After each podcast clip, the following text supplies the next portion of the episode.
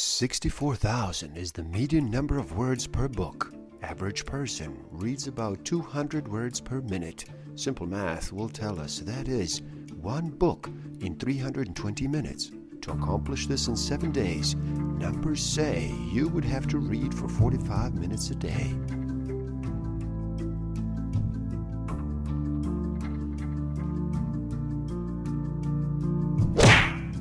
Don't forget to subscribe, hit that notification button, like, comment, and share. Enjoy. Hello, and happy day. How does slowing down sound to you today? Would you like to reduce the noise for just a bit?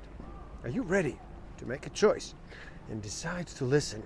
My name is Igor SF Walker. I'm here to remind people to slow down, to reduce the noise, to walk their lives into a natural flow. Welcome back to the Book of the Week series. Every week, as I read another amazing title, I share it with the world. And today we look at the storytelling animal How Stories Make Us Human by uh, Jonathan Gottschall. In this video, I will talk about the primate Homo fictus, a fiction man, the great ape with a storytelling mind. You might not realize it, but you are a creature of an imaginative realm called Neverland.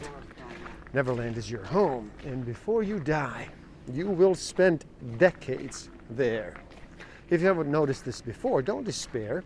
Story is for a human as water is for a fish, all encompassing and not quite palpable. While your body is always fixed at a particular point in space time, your mind is always free to ramble in lands of make believe, and it does. I will talk about the insights from biology, psychology, and neuroscience to try and understand how and why stories are so important to human beings.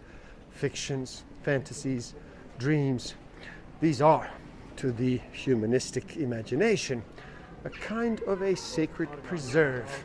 So stick around until the end, and I will tell you a story about a free test and my program for self actualization and self transcendence called Master of Life Awareness.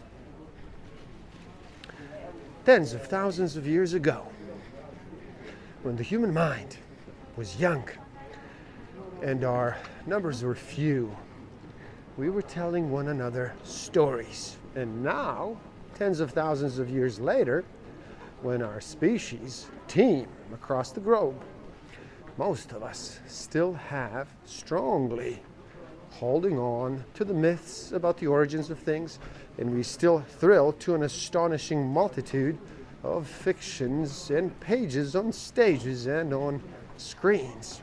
Murder stories, sex stories, war stories, conspiracy stories, true stories, and false.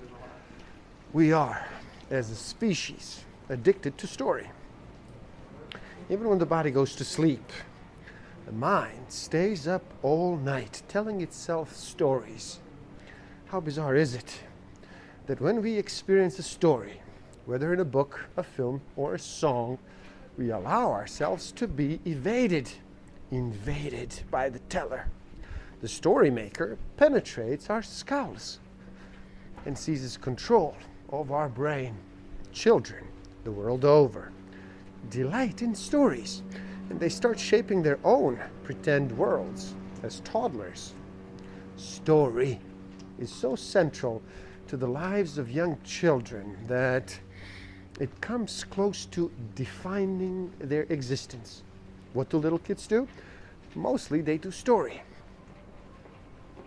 It is different for grown ups, of course. We have work to do. We can't play all day. In James Barrie's play Peter Pan, 1904, the darling children adventure in Neverland. But eventually, they get homesick and they return to the real world. The play suggests that kids have to grow up, and growing up means leaving the pretend space called Neverland behind. Clever scientific studies involving beepers and diaries suggest that an average daydream is about 14 seconds long. and that we have about 2,000 of them per day. In other words, we spend about half of our waking hours, one third of our lives on earth, spinning fantasies. We daydream about the past, things we should have said or done, working through our victories and our failures. We daydream about mundane stuff, such as imagining different ways of handling a conflict at work. But we also daydream in a much more intense, story like way. We scream, screen films with happy endings in our minds, where all of our wishes, vain, aggressive, dirty, come true. And we screen little horror films too, in which our worst fears are realized. We tell some of the best stories to ourselves. Scientists have discovered that the memories we use to form our own life stories are boldly fictionalized. And social psychologists point out that when we meet a friend, our conversations mostly consist of an exchange of gossipy stories. We ask our friend, What's up? or What's new?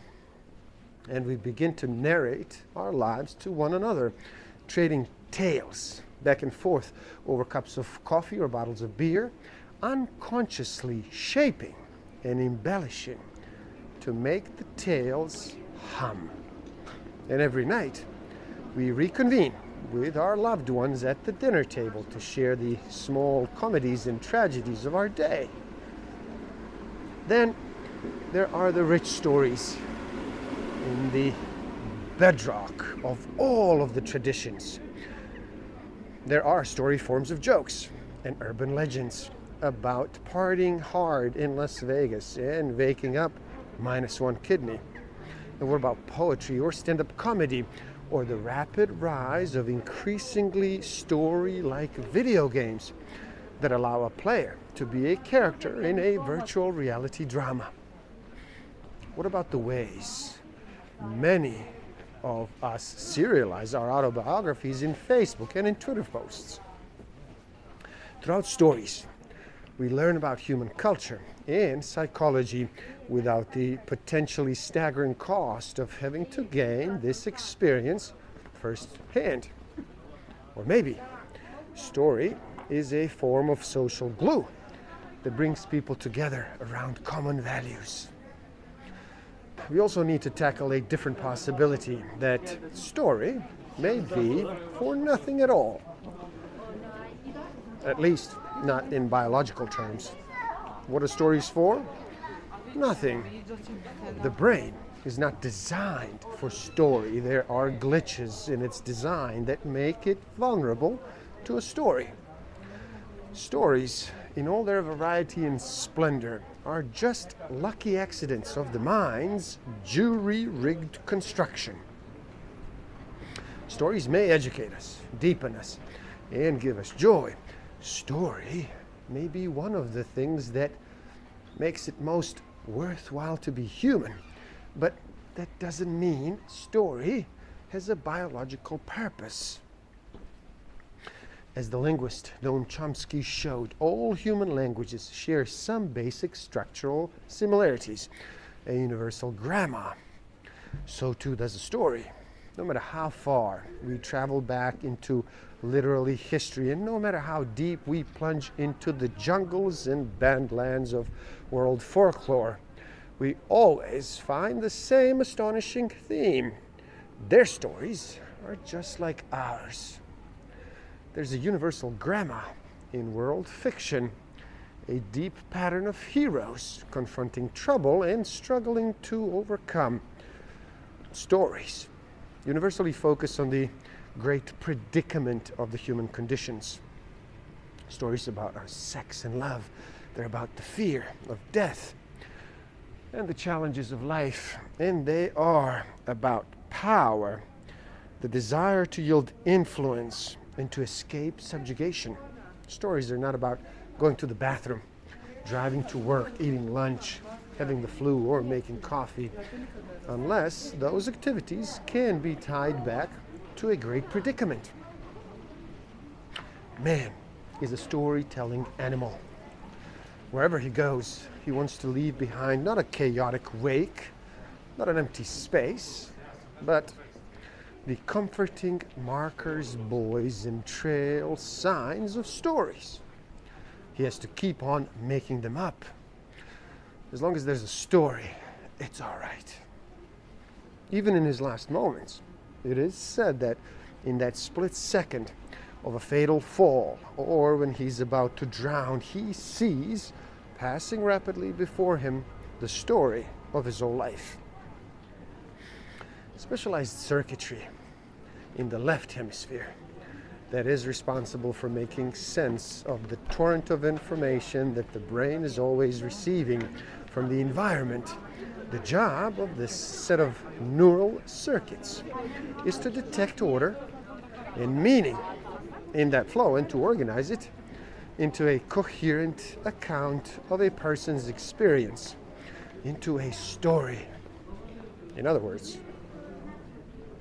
Gazzaniga named this brain structure the interpreter because of the quirky wiring of the brain. Visual information that enters the right eye is fed to the left brain, and the information entering the left eye goes into the right brain. In an intact brain, visual information that goes to the left brain is then piped via the corpus callosum to the right brain.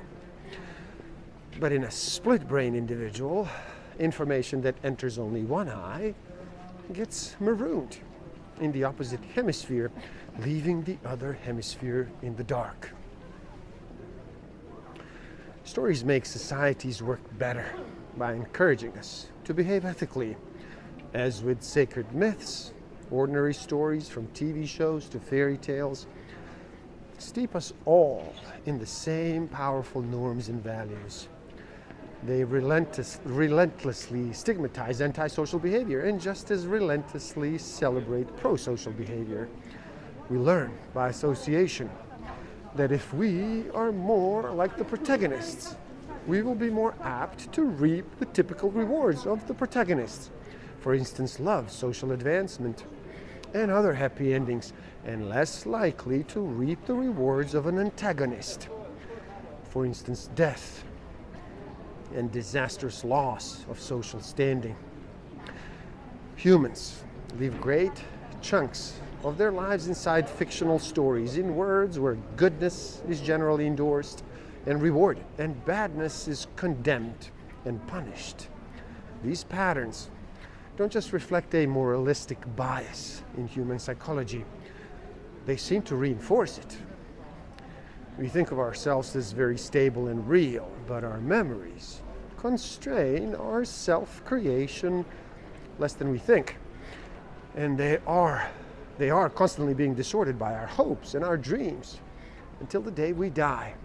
We are living the story of our lives. And like a novel in process, our life stories are always changing and evolving, being edited, rewritten, and embellished by an unreliable narrator we are in large part our personal stories, and those stories are more truthy than true. Rejoice in the fantastic improbability of the twisting evolutionary path that made us creatures of story, that gave us all the gaudy, joyful dynamism of the stories we tell, and realize, most importantly, that understanding the power of storytelling, where it comes from and why it matters, cannot ever diminish your experience of it. Go and get lost in a novel. You'll see. And there you have it. Please do help out. It is easy. Simply like this video so more people can enjoy it. Share it too and spread the word. Leave a comment and share your thoughts. Subscribe to my channel and stay up to date. And the link to this book is in the description below. So buy it and read. Never stop learning, especially learning about yourself and nature. So gift yourself by taking the free human needs test on my website and find out what actually motivates you, what innate human need is driving all of your decisions and your behavior. And if you feel you are ready to improve your self awareness, your social awareness, your self management, and relationship management even further, do check out my Master of Life Awareness program. Links are in the description below. Thank you. Love and respect.